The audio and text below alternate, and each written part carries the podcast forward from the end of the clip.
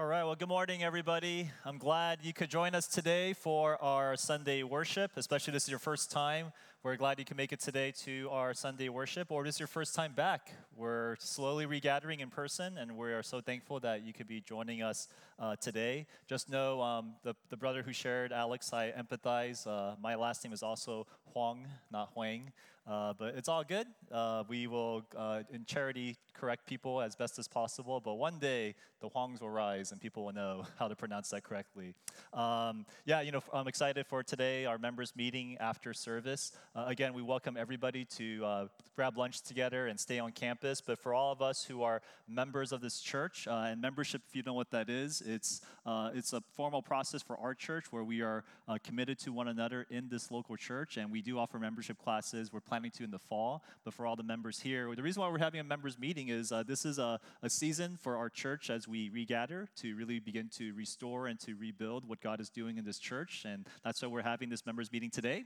Uh, but we're also that's the reason we're having this sermon series. If you've been with us the past few weeks, we've been going through the book of Nehemiah, and it's all about the idea of God restoring and rebuilding and bringing renewal amongst His people, and especially in the context that they were in. If you guys were here with us, you know that the context of Nehemiah is that uh, God's people, Israel, they were in exile for 70 years. Uh, they were the, the, Jerusalem city was destroyed, the temple was destroyed, and they were just kind of miserable for 70 years. Uh, but after 70 years, a Persian king allowed them to return, and the entire book of Ezra in the Old Testament, it was all about rebuilding the temple, and the exiles coming back to rebuild the temple together. But Nehemiah, which is part two of Ezra, it all began with this burden that this person named Nehemiah had, where he heard the city of Jerusalem was being rebuilt, the temple was being rebuilt, but the walls were still broken, and the walls left the city very vulnerable. And so in Nehemiah 2, which we went over last week, we saw that Nehemiah, he journeyed all the way from the Persian Empire to Jerusalem to help rebuild this wall. And then he activated and he organized all the people there to rebuild this wall together. And so, Nehemiah chapters 1 to 3, which is the past few weeks that we went through, is the early exciting stage of this new building project. It's like when you get a new job. Most people, when they get a new job, they are so happy. They're so thankful for everybody who has encouraged them, who prayed for them, and they're excited to start it. But talk to them a few weeks later, and what happens? It's kind of a, the joy has been gone, right? It's a little bit more challenging. Problems begin to arise. And that's what happens in Nehemiah chapter 4, which is the chapter that we are looking at today. And so if you have your Bibles, if you go open to Nehemiah chapter 4, if you don't have it, we also have on the screen behind me. But Nehemiah chapter 4, and we're going to be referring to the passage over and over again. So if you have your Bibles, I encourage you to turn there. And even though we're going to be uh, focusing primarily on verses 10 to 20, I actually want to read verses 1 to 20 just to provide a little bit of context so we can know what's going on. So, Nehemiah chapter 4, this is after all the people are ready to build the wall. We see starting in verse 1 what happens. Now, when Sanballat heard that we were building the wall, he was angry and greatly enraged, and he jeered at the Jews. And he said in the presence of his brothers and of the army of Samaria, What are those feeble Jews doing? Will they restore it for themselves? Will they sacrifice? Will they finish up in a day? Will they revive the stones out of heaps of rubbish and bird ones at that?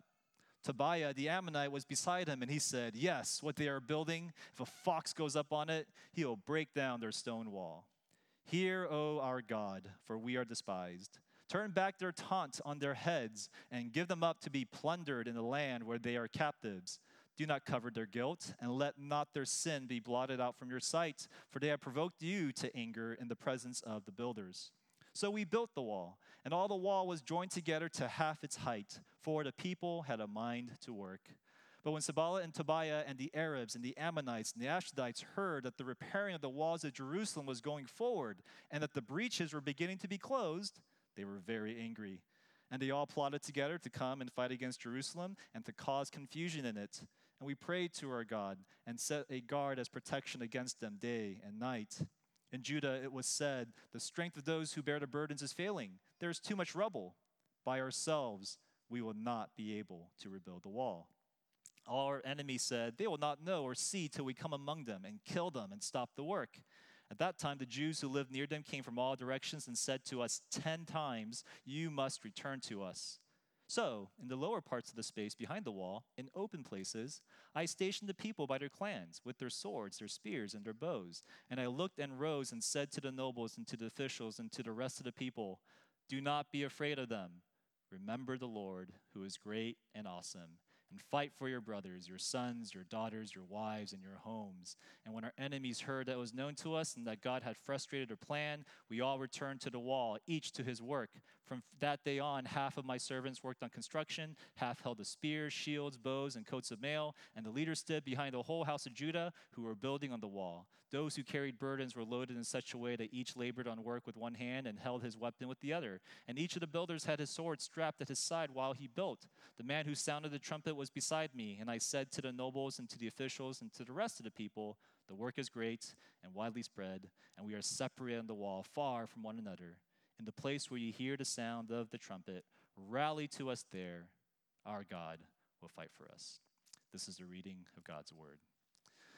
So during the pandemic, like many of you, I did not go out often, and so I often wore just my comfortable clothes at home. But I still remember there was a day where, for some reason, we were able to go out to either a restaurant or some type of gathering, and I was like, oh, good, I can wear my pants again. And so I looked to find my nice pants to wear, and when I found them, it was in a basket that looked like a laundry basket, and I put it on, and I remember thinking, oh my gosh, my pants shrunk the pants have shrunk. My wife must have did the laundry, and she and the laundry shrunk my pants. And so I went to my wife, going, "Where do I wear? Because these pants they shrunk from the laundry." And my wife, she in her pleasant way said, "I don't think the pants got smaller. I think you got bigger." So as a result of that, I made a commitment that day. I decided I'm gonna do something I haven't done since high school. I'm gonna run. I'm gonna jog three to five times a week.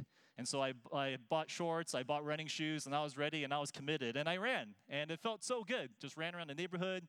Been a long time since I regularly did that. But then all of a sudden, I started to experience problems.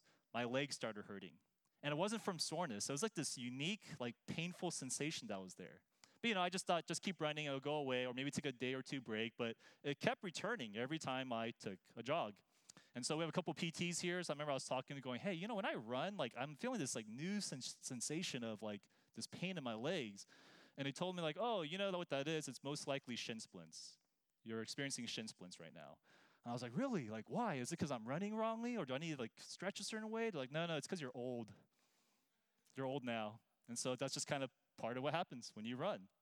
And so after I heard that, I stopped running. No more jogging. And the problem was, the reason why I stopped running, it wasn't because of the shin splints. Because I know plenty of people who are older who experience shin splints, and they're running regularly. They're jogging, they kind of adjust what they do, but they still run. So I, how come I don't run anymore? I got discouraged. I lost motivation. It wasn't worth it to me anymore. In a similar way, that's what we see happening in Nehemiah chapter 4. They were building a wall. They ran into a problem. And what's really interesting is they run into two problems in this chapter. I'm not sure if you caught that. At first, in Nehemiah chapter 4, there are these two people named Sanballat and Tobiah. And these guys were most likely like local officials who, when they saw these exiles returning to build the temple and building the wall, it was almost like business owners seeing a giant mall being constructed. They felt threatened. And so what they did was they were angry and they went to the builders and they mocked them. And we saw in verses 1 to 2 where they were saying, You guys are too weak. You work too hard. The work is way too hard. The wall you're building is not going to be any good. But you know what's really interesting is even though they heard all this mockery, look how Nehemiah and the builders responded. In verse 6, this is what it says So we built the wall, and all the wall was joined together to half its height, for the people had a mind to work. Didn't faze them all this all this criticism they're like we're going to keep working and they built half the wall they were 50% done with what they originally set out to do but then came a second problem the second problem was after they finished half the wall Sanballat and Tobiah, these two dudes, they returned. They brought more people with them. And in verses 7 to 8, they started to bash them again, saying, This wall is stupid. This wall sucks. You're never to finish. We're, gonna, we're really angry. And what's really interesting at this point was that even though Nehemiah and God's people, they already experienced this type of criticism, the work stopped. The work stopped there. Why did it stop all of a sudden? Why did they stop this second time, even though it was kind of similar to their first? Sure, it was a little bit more people. Sure, there was a little bit more criticism that was there. But was that the only reason why they stopped? I would argue the reason why they stopped building the wall at this point was they experienced what I experienced when I experienced shin splints. They got discouraged. They got discouraged. What does it mean for someone to get discouraged? I like this one definition I heard. It's pretty much when you lose courage to do something. When you lose the courage to keep doing what you're supposed to do, or as Christians would say, what God called you to do, that's when you get discouraged. And all of you, all of you are called to do different things right now. Some of you are building a career. You're trying to get to a certain place in your career. Some of you are trying to purchase a home. You're in the process of looking for a home right now. Some of you are raising kids. Some of you are part of our church, trying to build up our church. But as you are doing these different things, I'm sure many of you, as you do them, you're feeling pretty discouraged. Especially if you're trying to buy a home, right? In California, it's pretty discouraging. It's uh, you lose, you're losing courage in doing it. You feel weary about Monday. You love Sundays, but once the sun goes down, oh, the burdens, right? You avoid thinking about certain things because it just kind of makes you feel queasy as you think about it. Or you're ready to quit. You, or you want to quit, but you can't quit. You feel stuck. If this is you, you're likely experiencing discouragement. And I'm glad you're here because I hope today's passage it could really encourage you. Because Nehemiah 4 it shows us that discouragements, they're not just something that's normal for somebody, and it's very normal, but they're actually moments that God uses to really renew his people. These are moments that God uses to raise up his people.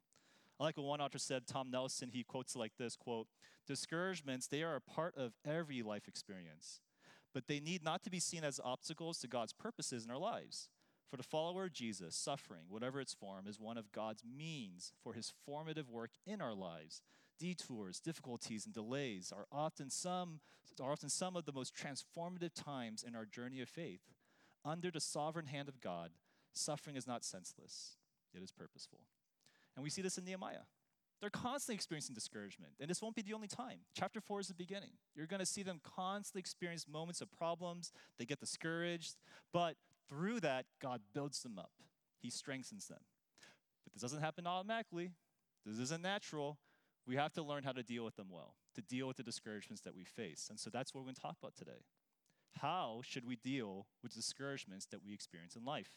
I hope to be practical, a little more practical than perhaps normal, and we're going to talk about two things. Number one, the causes of discouragements. What gets you discouraged? Why does that discourage you? And then secondly, the cures for discouragement. How should we deal with these discouragements? What are some things we can do? So, the cause, the cures. So, first, the causes of discouragements. Why do we get discouraged? What is it about things that get you discouraged and not me, or gets me discouraged and not you? Why does something called discouragement happen? It's not the problem only, because we get discouraged by different things. Some people are resilient about certain problems, but what is it that makes us discouraged? We see in the second opposition that God's people experience in Nehemiah, we see that there are certain elements that took place in the second problem. The second opposition that happened, there are certain elements that appeared and how the people were responding to it, and this all led to discouragement. And there are four elements that I want to highlight for what we see in Nehemiah 4. And these four elements are the same elements that us, I believe, also experience when we are discouraged. Here's number one the first reason why we get discouraged fatigue fatigue. We get discouraged when things take longer than we expected and are more draining than we expected. You're just tired. Look what it says in verse 10 in the beginning, the first sentence. In Judah it was said, The strength of those who bear the burden is failing. Those who were building the wall, he was saying their, was, their strength is falling apart. Why? Why were they so tired all of a sudden? Here's the main difference. The first time they got criticized about the wall, it was the beginning. Here, when they got criticized again, they had already built half the wall. They're at the halfway point. And when you're at the halfway point of something, when you're working for a long time and someone bashes you, it gets tiresome. You're fatigued. You get discouraged more easily. Imagine running a marathon. And as you're about to run, someone goes, You can't do it. You're like, Whatever, man. You're just ready to go. But imagine you're halfway done. You don't see the finish line ahead of you. You don't see the start line behind you. And someone goes, You can't do it. You're like, Maybe I can't. It's hard. Why? What happened? You're still running, you're still doing the same thing. It's because you're tired. It's because you're fatigued, you run out of bandwidth. And that's one reason why so many of you, you're feeling discouraged right now. You're doing too much. Your life is too crazy. And when your life is too crazy, when you're doing too much, when you're so busy, you have to realize that that's a life that's prone to get easily discouraged.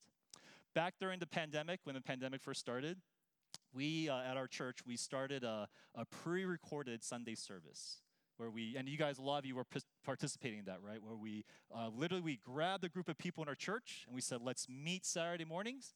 Let's uh, make sure that we kind of have a worship set and we record it and then we cast it out for our people to worship online on sundays. And you know what's really interesting was that happened i think around the end of summer. And in that time we were all like kind of like pumped up like this is something new this is something that's to be interesting we could reach more people so we're setting up the lights setting up the camera we're all just whistling like just like whistling together just no problem at all. Afterwards we'd get together and we'd pray in a circle and we go let the lord do something amazing through this online medium. And then as soon as sundays was over when the recording stopped we always message each other in a group thread, that group, saying, Great job, Pastor Sam. You brought the fire. Shim, the, you did a good job holding that camera. Like, we just highlighted everybody on Sundays. That was all summer. Now come winter. Winter came, and we did this for a few months now. And when we would come on Saturday mornings, the whistling stopped. No more whistling. The prayers, a lot shorter, a lot less emotional. And you know, after Sunday service was over, we didn't say much. We are like, good job. Thumbs up. and that's it. What happened? We got tired. Many of us were working remotely, and it was just a long season. Some of us had kids, and if you guys know during the pandemic, when you're at home sick with the kids, it's just draining. We were just weary doing everything for the church at that time. And that's why a lot of you, you're weary. You're doing so much right now. You have no margin in your life and that leaves you prone to get discouraged. You know, back in the summer, when we would do the Sunday recording, sometimes people would message us giving us feedback about the Sunday recording. They'd be like, hey, just want to let you know the audio is a bit low. Or hey, just want to let you know, you know, ah, the transitions is kind of distracting. And in the summer, we're like, thank you. Thank you for that feedback. We want to do the best Sunday service possible during the summertime back when it came winter, and we got those same messages going, hey, the audio, the cuts, are, so, it's kind of distracting. We're like, why don't you do it? Why don't you come Saturday? Let's see you do better. Like, that's how we felt. We didn't say that, but that's how we literally felt. Why? Because again, when you're tired and you're doing something for a long time, you can't absorb that easily. You're gonna be on edge a little bit. You're gonna be easily discouraged. And that's why some of you, that's it's very simple. You're discouraged right now. You're weary. You're tired. You're unmotivated because you're just on the go. You're just on the go and you're just prone to explode. That's what we see in the book of Nehemiah. That's what we see with the people there. And I think that's what we see with us. Number one, fatigue. Number two, second reason why we get discouraged is frustration. Frustration. We get discouraged when something is way more complicated than we anticipated. You know, um, back during the pandemic again, our, our garage door, it broke at my house. So it would be like when you press the garage opener and the garage would be like, you know, it closes and it stops right before it hits the ground. It goes, just goes back up. And we didn't know what was going on. And so what I did was I first used my eyes and just looked and I thought it was a chain. So I tried to like, you know, move the chain, still wouldn't go down. And so I went on YouTube and I tried to type up garage broken and it was saying, hey, check the sensors. Sometimes there's like two sensors that touch, you kind of matches each other, make sure it's connected. And I was looking at the sensors, no problem there. So then I looked at the manual and I saw, hey, how do you fix the garage what, when it's broken? And it had me like press all these buttons and so forth, and still wasn't doing anything. So finally, I called the company. And I called the company and I said, hey, you know, my garage won't close. And I explained the whole problem. They tried to talk about the sensors and so forth. And after going through all of that, the person on the other line said, Oh, you know what might need to happen? You might need to replace the wires. The wires might be bad. So here's what you got to do take out all the wires from the garage, and we'll send you new wires, and you just connect them again. And as I was talking to her, I just looked up and I saw wires everywhere. And I hung up the phone, and we just lived with a broken garage for a month. Literally, we would drive home, the garage is closed, uh, get out of the car, I go, I just open up my hands, we drive in, close it down, and that's how we lived for over a month. Why? I got discouraged. I got discouraged fixing the garage. It was too complicated. Who's going to replace all the wires like that? I don't want to get electrocuted. I don't know how to do that. And so what happened was it just stopped me from doing anything because I couldn't handle the complexity of what was before me. In a similar way, that's hap- what happened in Nehemiah 4. The people began to complain. Why? Things got complicated. At first, they're cleaning everything, they're fixing, it's all good. But look at the second sentence of verse 10 again. They said that not just they're weary, but there's too much rubble. There's too much rubble. As they build this wall, they just see all the bricks here and they're going, oh my gosh, are you kidding me? There's all these bricks here. We have to grab these bricks and manually lift it up. There ain't no tractors there. there there's nothing that's going to move that for them. It just felt like too much for them. And so the people, they were already tired, and now they're discouraged because they look at all the complexity of the building project and they're like, we just can't do this anymore. In a similar way, when you try to fix something, when you try to build anything in life, whether it be a new career, a relationship, a local church, it's gonna feel like there's a lot of rubble. There's gonna be a lot of debris that it feels like you have to go through. When you start a new career or you get a new job, it's nice at first, but all of a sudden you find out there's so much organizational rubble, there's so much junk you have to kind of go through that you need to work through that you get tired, you get discouraged. When you're in a relationship and all is well in the first few months, but then later you realize there's all this emotional rubble, there's all this emotional debris you have to go through, all this stuff, all this junk that both of you guys have emotionally, and you have to work through that, it's tiring. Or when you're in a new church, you come to a new church and you go, everything's great, but then all of a sudden there's all this social rubble that's there, ministry rubble, theological rubble. It's hard, it's challenging, it's complicated. And so what happens? You get discouraged because you feel like you can never get through it. It just feels like too much. It feels like too much. So there's fatigue, there's frustration. Here's the third one failure. Failure. When we get, dis- we get discouraged when we do something and it shakes something deeper in us, it shakes us to the core. When you're doing something that takes a long time, that feels complicated, and you just can't do it, you start to question yourself. You start to question yourself sometimes. It's so interesting. The, the, the people in Nehemiah chapter 4, even though they finished half the wall, they're 50% done. They did it. Look what it says in verse 10 again, the third sentence. They said, By ourselves, we will not be able to rebuild the wall. Why do they feel that way? They're tired, they're frustrated, and now they're looking at themselves going, I just can't do this. I can't do this. Why not? Why not? It's because they feel like failures now. People are criticizing them, so much to do, and they're just weary, and they're just like, you know, we just can't do it. You ever feel that way before? You're in a job, you're like, why did I even pick this job? why did I start this career? What, why did I even get married? Like, why did I have kids? Like, you just have those moments where you're just like, why did I do these things? And you start to really question yourself because it's a lot harder than you thought. And you have to realize that when it shakes you to that extent, something's going on there. Like, there's a jump that happened because something is connected to this core identity of what you're doing and what you're struggling with that you're just kind of, you can't help but shake at all.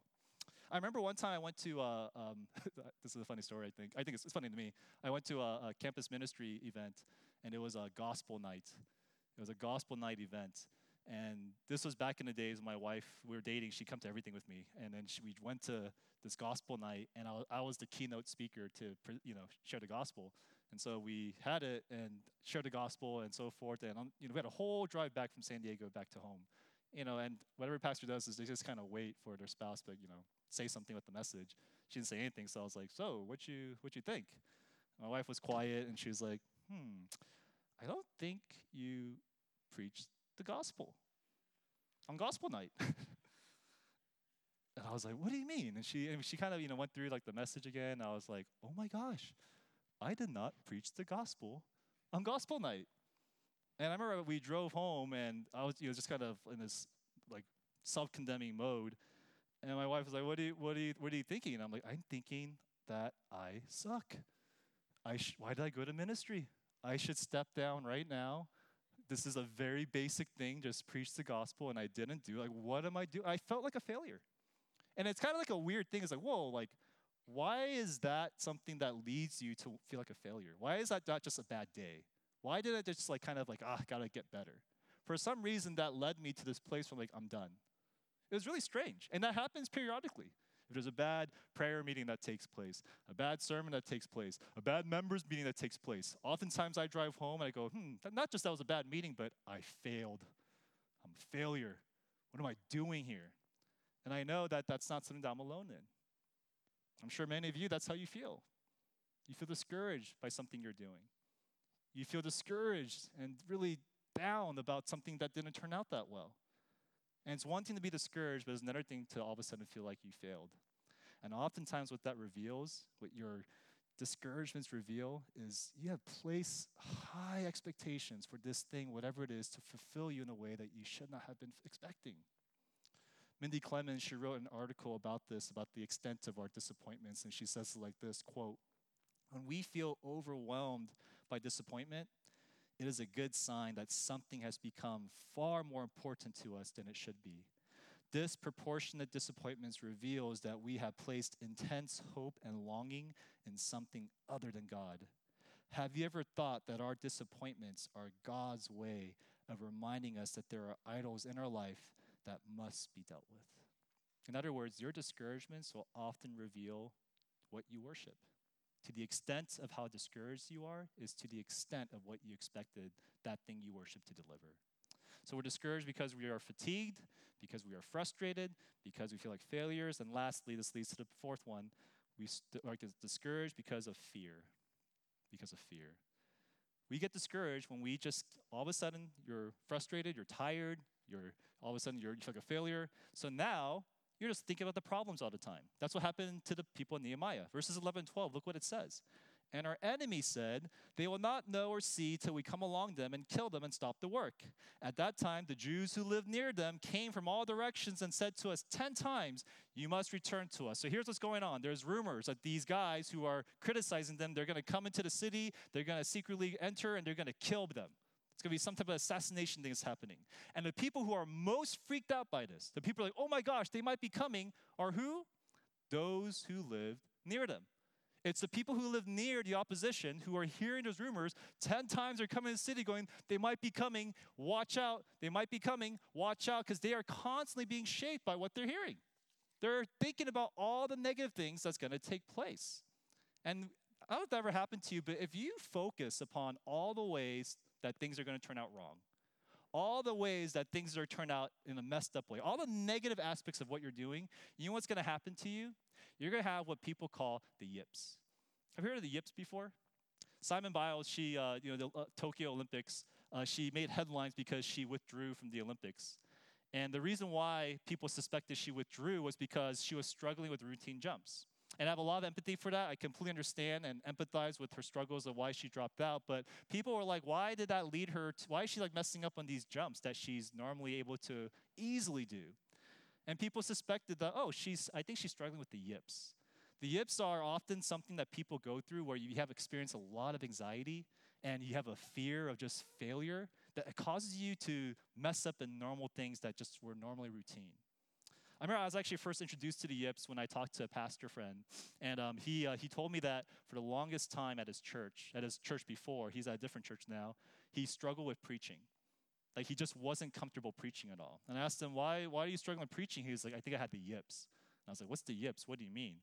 And he said, well, one day uh, I preached, he, this is him, he's like, I preached a sermon and we had a staff meeting and the lead pastor just destroyed me. He's like, what was that?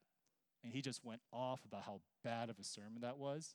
And so ever since then, when he went up and preached, he'd get up, he'd just see the lead pastor sitting right there staring at him.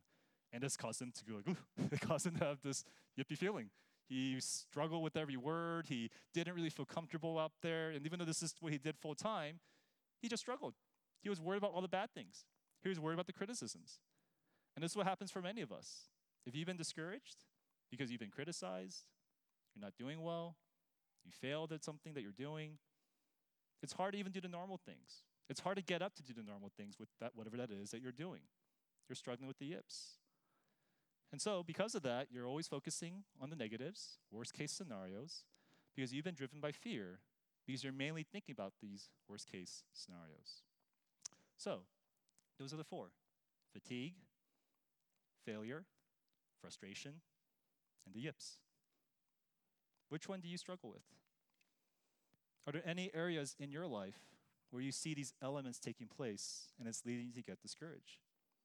For some of you, it's your career, it's your jobs. You feel fatigued about your job, you feel frustrated, you sometimes feel like a failure, and you think about all the negative stuff about it. And so now you're still working because you have no choice, you have to pay your grad school bills, but you've lost courage to work the way that you know you should be working, to be motivated, to not want to just quit on a Monday. You've lost your courage. For some of you, it's your relationships. Particularly for if you're married, it might be your marriage.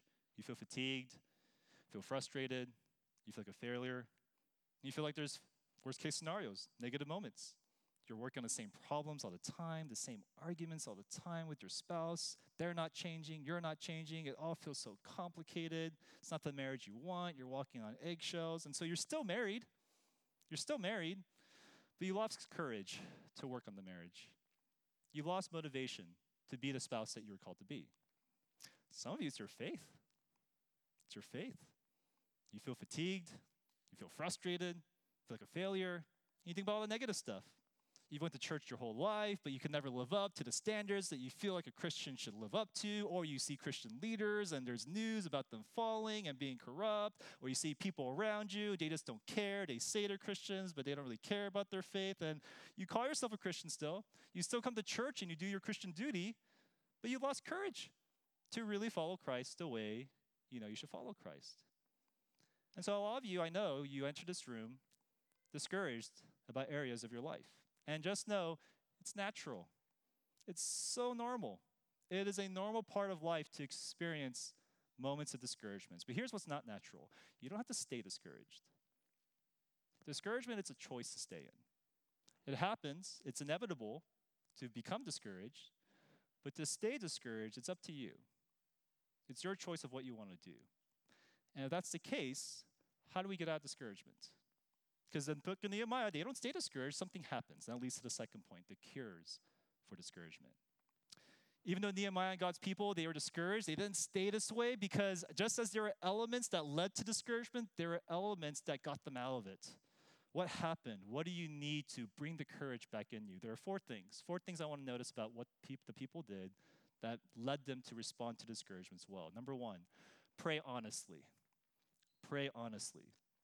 Notice when Nehemiah experienced problems, he always responded with prayer. And you're going to see that throughout the whole book of Nehemiah. He just prays about everything. Now, if you're here and you grew up in the church, your eyes roll or your eyes turn glazed right now because you're saying, So when I feel down and discouraged, I just pray. Got it. I've done that. Here's my question How do you pray? How do you pray?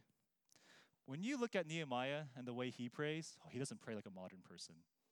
He doesn't pray like us. Look how Nehemiah prays. In verses 4 to 5, he's going through all this opposition. Look what he says in verse 4 to 5.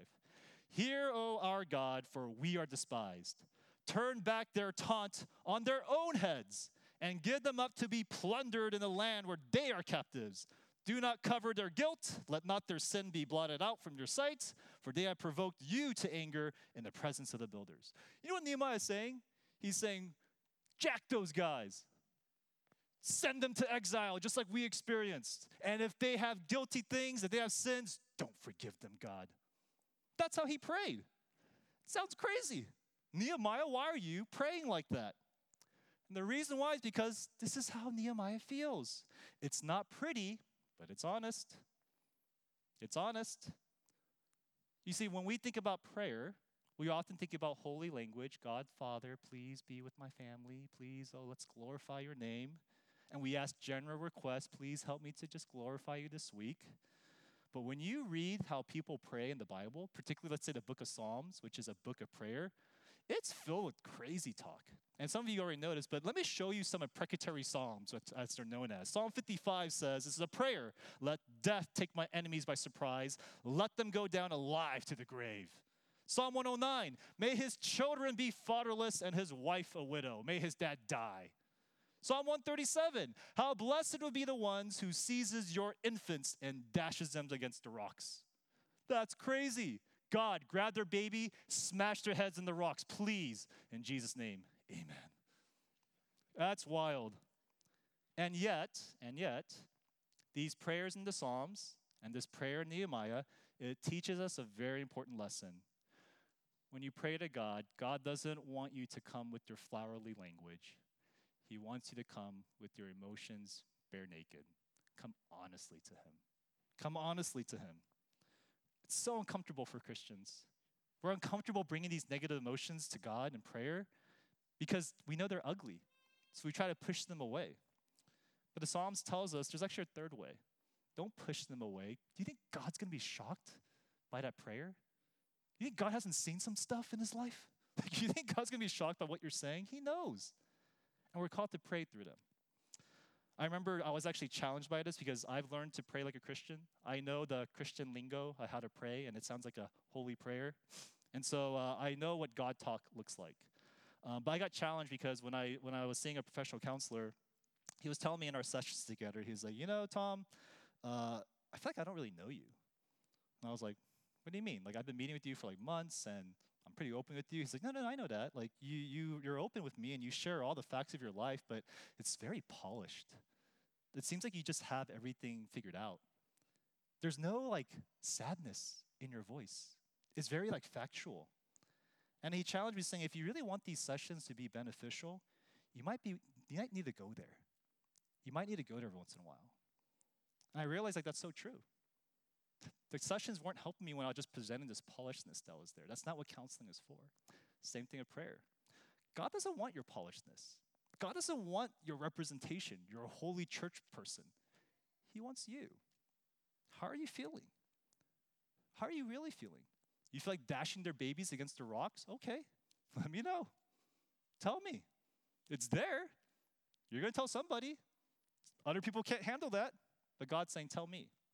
And so when you're discouraged, do you ever pray? And do you ever pray the way Nehemiah prays? Many Christians, you know how you could tell Christians have a hard time with this? There's, a, there's something I've been learning a lot that Christians do if you grew up in the church. Have you heard of spiritual bypassing before? Spiritual bypassing is when someone's going through a hard time, you go, hey, how are you doing? You go, ah, oh, God is so good though. He's going to use this to glorify his name, so I'm good. Now, amen to that. That's probably, that's true. How are you doing? And a lot of us as Christians, if you grew up in the church, you don't know how to deal with that stuff. You, it feels almost shameful to feel those negative emotions, so you cover it with the spiritual language, and that's when you talk to people, it's kind of weird. It doesn't feel human. And the reason why you talk in spiritual language and talk in this way where it's spiritual bypassing to other people is because you're spiritual bypassing with God. You're just never real. You're just never honest with Him. And therefore, that discouragement that you feel is just there. And what Nehemiah encourages is you gotta bring, you gotta bring it to God. Be honest, be real. Let Him know what is going on. Pray honestly. Here's the second thing work differently. Work differently. Don't just pray honestly, but work differently. Notice when Nehemiah experienced problems, he didn't just stop or he didn't just go, oh, we should stop working or we should keep working. But notice what Nehemiah did. He all of a sudden got everybody said, hey, we have to do something different. In verse 13, it says, So, in the lowest parts of the space behind the wall, in open places, I stationed the people by their clans with their swords, their spears, and their bows. What's Nehemiah doing here? There's people who might attack us. So he said, okay, New game plan. Everybody, you stay on the walls. There's a vulnerable place there. Go there. Here's a weapon. Boom, boom, boom, boom. With the carry stones, use one hand. Just carry that one hand and just move. And we got to do things differently here because something's happening. And that's how Nehemiah responded. He didn't just keep doing the same thing, he did it differently. Many times when we get discouraged, we often over spiritualize things. We go, I just need to pray and ask for a new heart, and then I do the same thing like I've always been doing. Or we go, you know what, this thing ain't working. I got to get out. I need a new career. I need a new relationship. I need a new job. I must be doing something, there must be something wrong in my context. But it could be that you are exactly where God wants you to be. He just wants you to do it a different way. Because in that situation, what you are doing is all the unhealthy habits that you've had in your whole life, the negative emotions, the pessimism or the over optimism, all the way the laziness or the however whatever kind of negative attitude you bring or bad habits you bring, you don't want to change that. You want to change everything else but that. And it could be that what God wants to, to, you to do is instead of changing that, you need to change you. There's something about you that needs to change. And that's why the discouragements are always there because God is getting your attention. Something has to change, or you're always going to be discouraged like this, just in different context. Here's number three How do we fight discouragement? Number three, be in community. Be in community. Notice when Nehemiah experiences problems and he says, Hey, we're discouraged, he organizes the people together. Look what it says in verse 13 again. So, in the lowest parts of the space behind the wall and open places, I stationed the people by their clans, with their swords, their spears, and their bows. He had them come together with each other, with their family. And he says, guard it together because Nehemiah knows that you need people, especially if you're discouraged, to come into your life and give you courage again. They need, you need people to give you that courage. That's why in the New Testament, God doesn't just tell his people, come, gather, and worship me. And that's why you gather together. All true, but in Hebrews chapter 10, verse 24 to 26, the famous verse of gathering, remember what the purpose is of his people gathering? Look what the writer of Hebrews says. And let us consider how to stir up one another to love and good works, not neglecting to meet together as a habit of some, but encouraging one another. You're meant to encourage each other. You're meant to breathe courage into one another because when we gather, we come so discouraged throughout the rest of our weeks. Some of you, you are discouraged because you simply don't have anybody in your life who's giving you courage. You go to church on Sundays, but you're not part of any community here. You come and you go, and you're still discouraged. Sundays do nothing for you. Or you come to our church, you're part of a community, you have friends, you never talk about what discourages you. It's just sports, it's just your week, and just the superficial things in life. Nobody's breathing courage. You could be deceived thinking I'm part of a community, but the reason why you're not receiving encouragement is because you're not sharing your discouragements. And I don't know how long you can survive by yourself in that way. People here need encouragement. They will never show it, but they do. I don't know if you guys know, but I need encouragement all the time. It's so easy to get discouraged doing pastoral ministry, having kids, being married as long as I have. It's, it's so easy to feel like a failure. That's why I never take it for granted when this random people will message me throughout the week saying, hey, hey, Pastor Tom, prayed for you this morning. When I get those messages, it's literally like a breath of fresh air. I'm like, oh, thank you. I'll never show how thankful I am. I'll just say thank you. But like inside, I'm just like, thank you. Because I just need moments like that. I would not be here if I didn't have the staff at our church that I had. Because in our staff meetings, there's some low moments that happen where it's like, what are we doing, man? What am I doing? What was that? What did I just do? And the staff, they just encourage me. They go, hey, man, don't, dude, we see this, we see this. And I realize, oh, they're breathing courage in me. My, we had a leadership council in the past, and we meet together. I'm just like, I don't know what I would have done if it wasn't for those guys in my life, just breathing courage in me all the time. My community group, when we meet regularly, even though I'm a pastor in the group, I'm like, hey, I'm just treat me like a member. I just dump my stuff. They breathe courage in me. And I don't know what I would do without that. I know what would happen. I'd be discouraged. And I think a lot of us, that's why we're so discouraged these days. You don't have anybody encouraging you. You need to be in community. You need people to breathe courage in you. Here's the last thing. The last thing. We don't we need to fourthly to have courage, to not be discouraged is don't just be in a community, but remember faithfully. Remember faithfully. Notice when Nehemiah was experiencing problems and the people were, they were all looking at the rubble, the rumors, what are we going to do? But Nehemiah, a little bit different, could have easily joined them. Could have easily been like, why did I come here? I was living in Persia. I was a cupbearer. Why am I here? He could have easily gone that way. But look what it says in verse 14. And I looked and arose and said to the nobles and to the officials and to the rest of the people, Do not be afraid of them. Remember the Lord, who is great and awesome. Um, I don't know if you guys know the story of how I became a Christian. Some of you guys know. Uh, the general story is I wasn't a Christian until my senior year in college. But if you ask, if you sat down with me for like an hour and said, well, how did that happen? I would say, well, it actually really started back in my senior year in high school. And here's what I mean. Back in my senior year in high school, at the end of the year, I got into UC Irvine. I was planning to go. And what happened was I planned to room with a high school friend because he got into Irvine too. So that was the plan. But I had an older friend from a different context. She was an older girl who went to UCI. And she said, Hey, Tom, I know somebody who's going to UCI. You should room together. And I was like, Oh, I'm actually rooming with my old high school friend. And she's like, Oh, don't room with him. you want to get out of high school, like room with somebody that you know that you don't really know from before. So I feel bad. I jacked my high school friend saying, sorry, I'm not rooming with you. And it literally felt like a setup with this guy because I didn't know who this guy was. And so uh, she gave us each other, back then there was no like social media. So we had like a phone call and I said, hey, my name's Tom. We just kind of talked to one another. And, uh, you know, he seemed like a normal guy. So we agreed to room together. And as we kept talking, we had to decide where are we going to live our freshman year. Because in Irvine, there's two dorms. There is Mesa Court and there's Middle Earth, okay?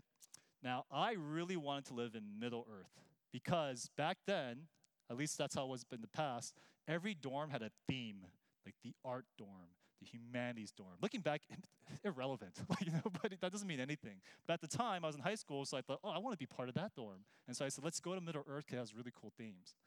The roommate, his name is Brian, by the way. Brian was like, no, no, I want to live in Mesa. The, the dorms are way nicer in Mesa Court. And know what happened? We literally flipped a coin. We flipped the coin, and it turned out, ended up living in Mesa. Brian got his way. And what's weird is when we got to Mesa and lived there, I never talked to Brian. Th- that we barely hung out. But I talked to his friends. He had a friend who would come and visit his dorm in Mesa, and I talked to that friend. And I'd be like, oh, hey, and that friend was pretty cool.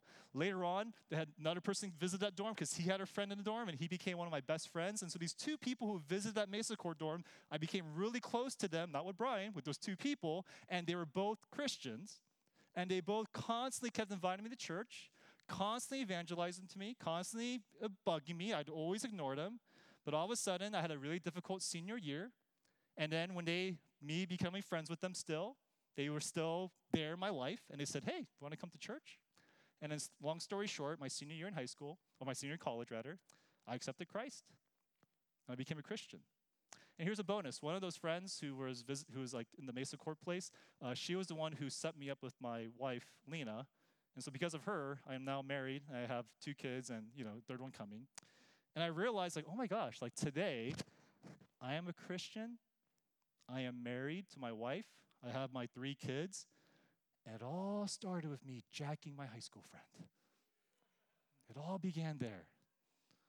What if I never jacked him? What if I said, no, I have loyalty and I'm going to room with him?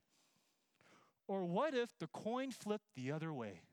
We lived in Middle Earth and those other friends never visited. What if I never met this guy named Brian?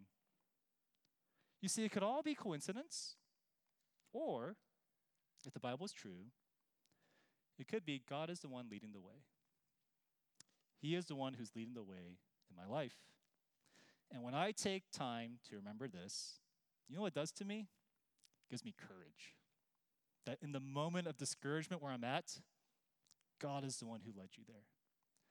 God is the one who's leading the way. The great and awesome God. The Lord, He led you in the past, Tom, to Mesa Court through that f- coin flip. Do you believe that to be true? He is with you in the present, right now, in the discouragement. He has a plan for you in the future.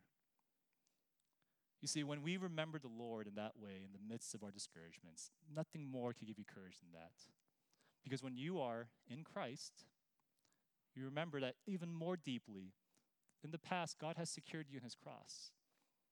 His eye is upon you, His love is upon you, His Spirit now dwells with you in the present, and His promises await you in the future.